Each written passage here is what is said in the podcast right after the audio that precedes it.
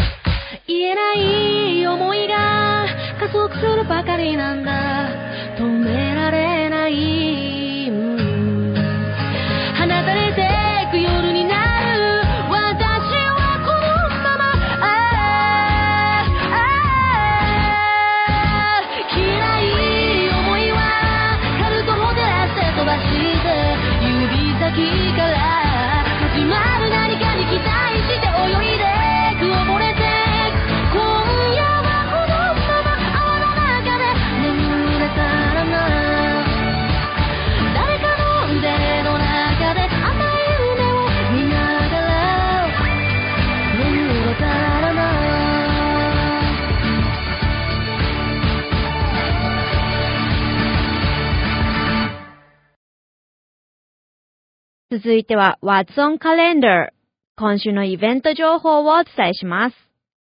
最初のイベント情報はセラピードッグに会えるイベントについてです。毎週月曜日夕方6時半から7時半までオーロラパブリック図書館にて四つ足についてのお話し会があります。犬好きの5歳から12歳あたりの方対象で、読書や本を読むのに苦労し始めたお子さんに向け、セントジョンアンビュランスからセラピープログラムを実施します。このオーロラパブリック図書館で行うセラピープログラムには、セントジョンアンビュランスからセラピードッグが毎週来ます。イベントは11月中旬まで毎週月曜日です。続いて火曜日は正しい食事法やスキンケアについて学べる講義についてです。高い化粧水やローションを使用することが本当に私たちの肌にとって正しいことなのでしょうか？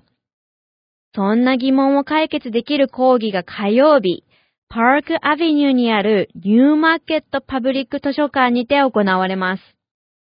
時間は夜の7時から8時まで。ご興味のある方はぜひご参加ください。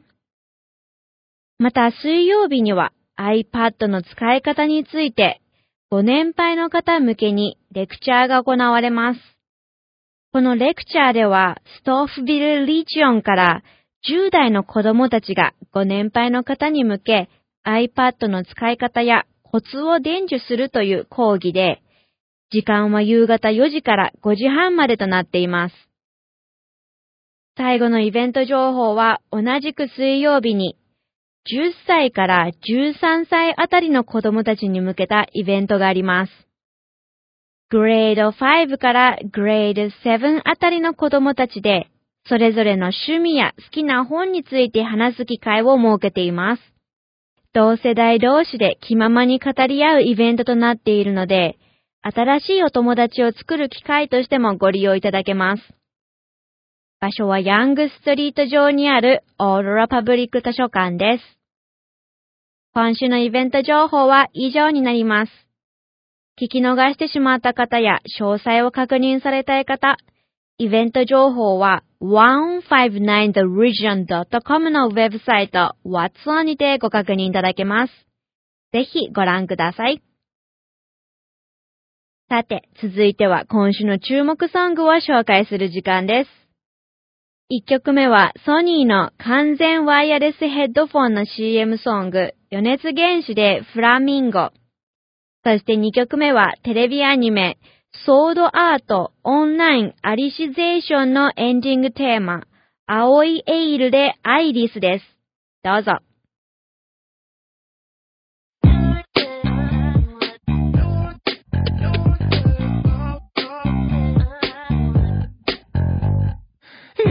闇につまじき悲しみに浜ざらし花曇り。疲れた街見べもなし。わびしげに花たらしヘラヘラり笑えないこのちんけな泥仕合。からくれないの髪飾り。あらましき恋が抱き触りたいベルベットのまなじりに。あな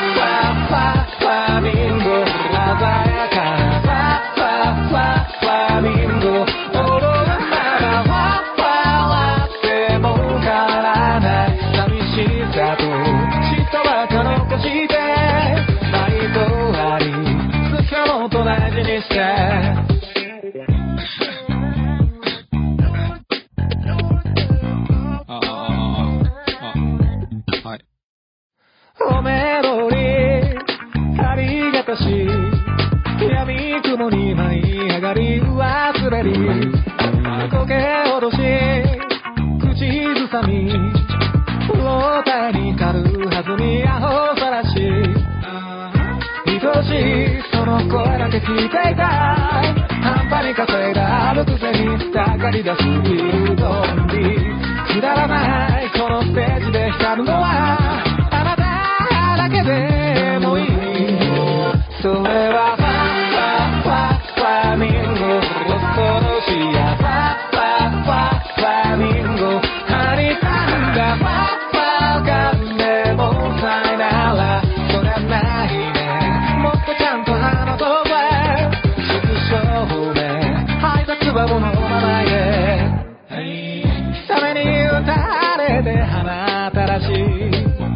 私は右手に猫じゃらし今日この程度じゃ騙せない。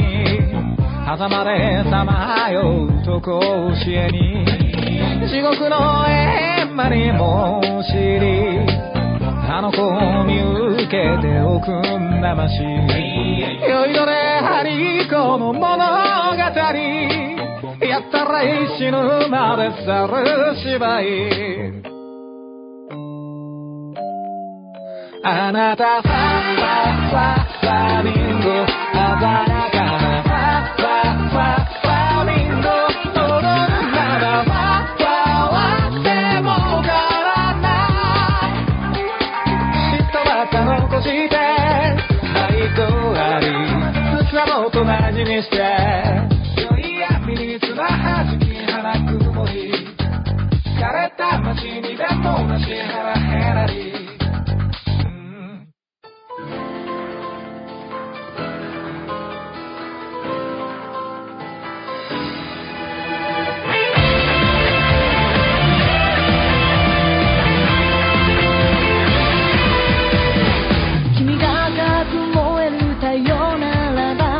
僕は夜に咲く青い花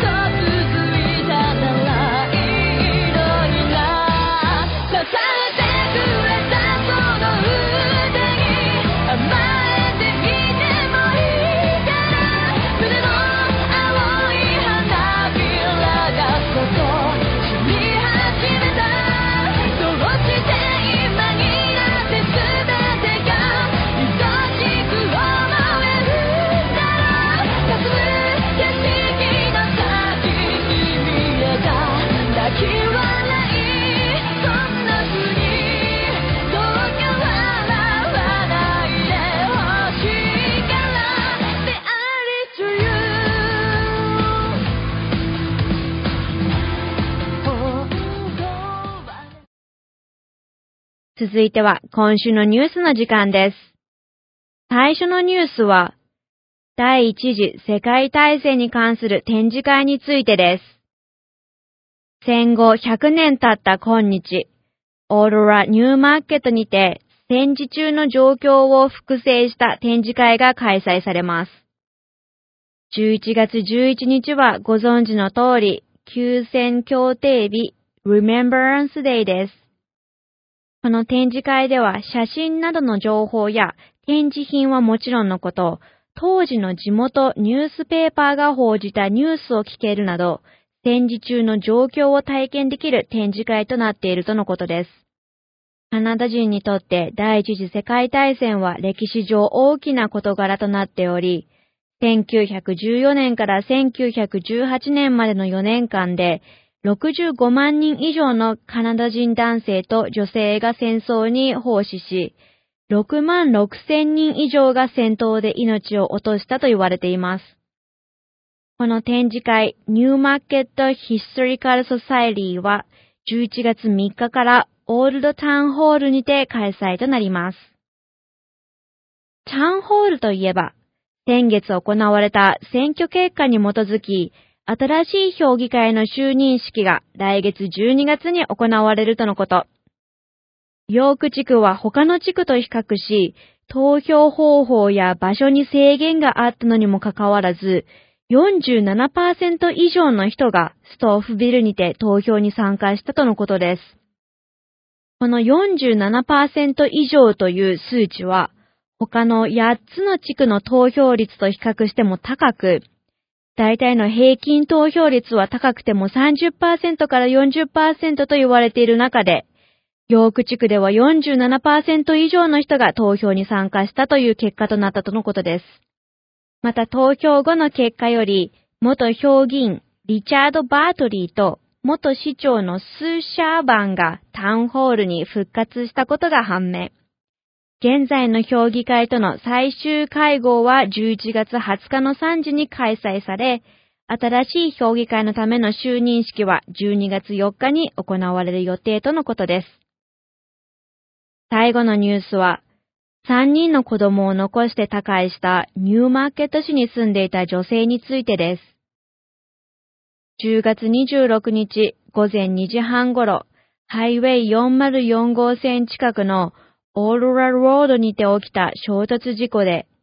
41歳で3人の子供の母親だったジェニー・ディクソンさんが亡くなった事故で、ディクソンさんは当時飲酒運転をしていたとみられる車に後ろから衝突され、現場に駆けつけた警察官により死亡が確認。当時、ディクソンさんはシートベルトをしていたのにもかかわらず、180キロ以上のスピードで衝突されたことにより、車外に放り出され死亡したとのこと。ディクソンさんの親友、アディ・テパーさんが飲酒運転、また薬を使っての危険運転についてのスピーチを金曜日に行いました。ディクソンさんの家族をサポートするために設定された GoFundMe ページへは、これまでに7万8000ドルほどの募金が集まっているとのことです。私たちのツイッターではその他のニュースも随時更新しておりますので、ぜひご覧ください。ニュースは以上になります。ツイッター、アットマーク、1059 The Region でも最新の情報を随時更新しておりますので、ぜひチェックしてみてくださいね。続いては、カナダ、ヨーロックリジオンと日本の天気情報をお伝えします。今週末のヨーロックリジオンの天気は、晴れ。週末は最高7度、体感温度は4度あたりとなりそうです。週初めは雨の日々となりそうですが、週後半から曇りのち晴れと回復しそうです。特に日本から来られたばかりの方へ、カナダは本格的に寒くなってきています。ニュースや新聞などでその日の最高、最低気温を報道しますが、オンタリオは基本的に風が強く、報道する気温と体感温度が異なります。お出かけの際は、feels like と書かれている温度を確認し、一方で日本は北日本から西日本にかけては、期間の初めは高気圧に覆われて晴れるところが多くなりそうです。ただ週後半からは全国的に曇りや雨の予報となっておりますので、お出かけの際は天気予報を確認してからお出かけください。さて、続いては季節に合った曲を紹介する時間です。11月最初の週で思い出すのは、そう、文化祭。文化祭といえば、青春。なので今日は、青春といえばに合う曲2曲を紹介します。1曲目は、レルガーデンで Red Hot。そして2曲目は、ハイスタンダードの Stay Gold です。お楽しみください。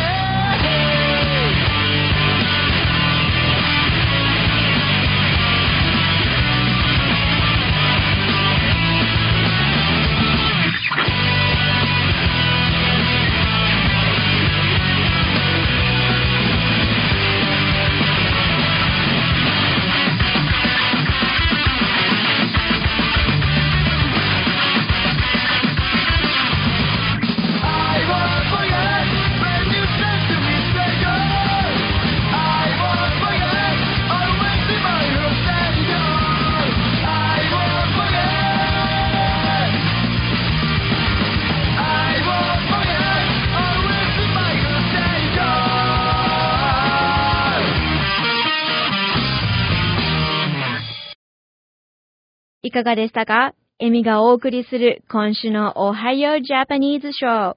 そろそろお別れの時間です。皆さんのフィードバックを随時受け付けております。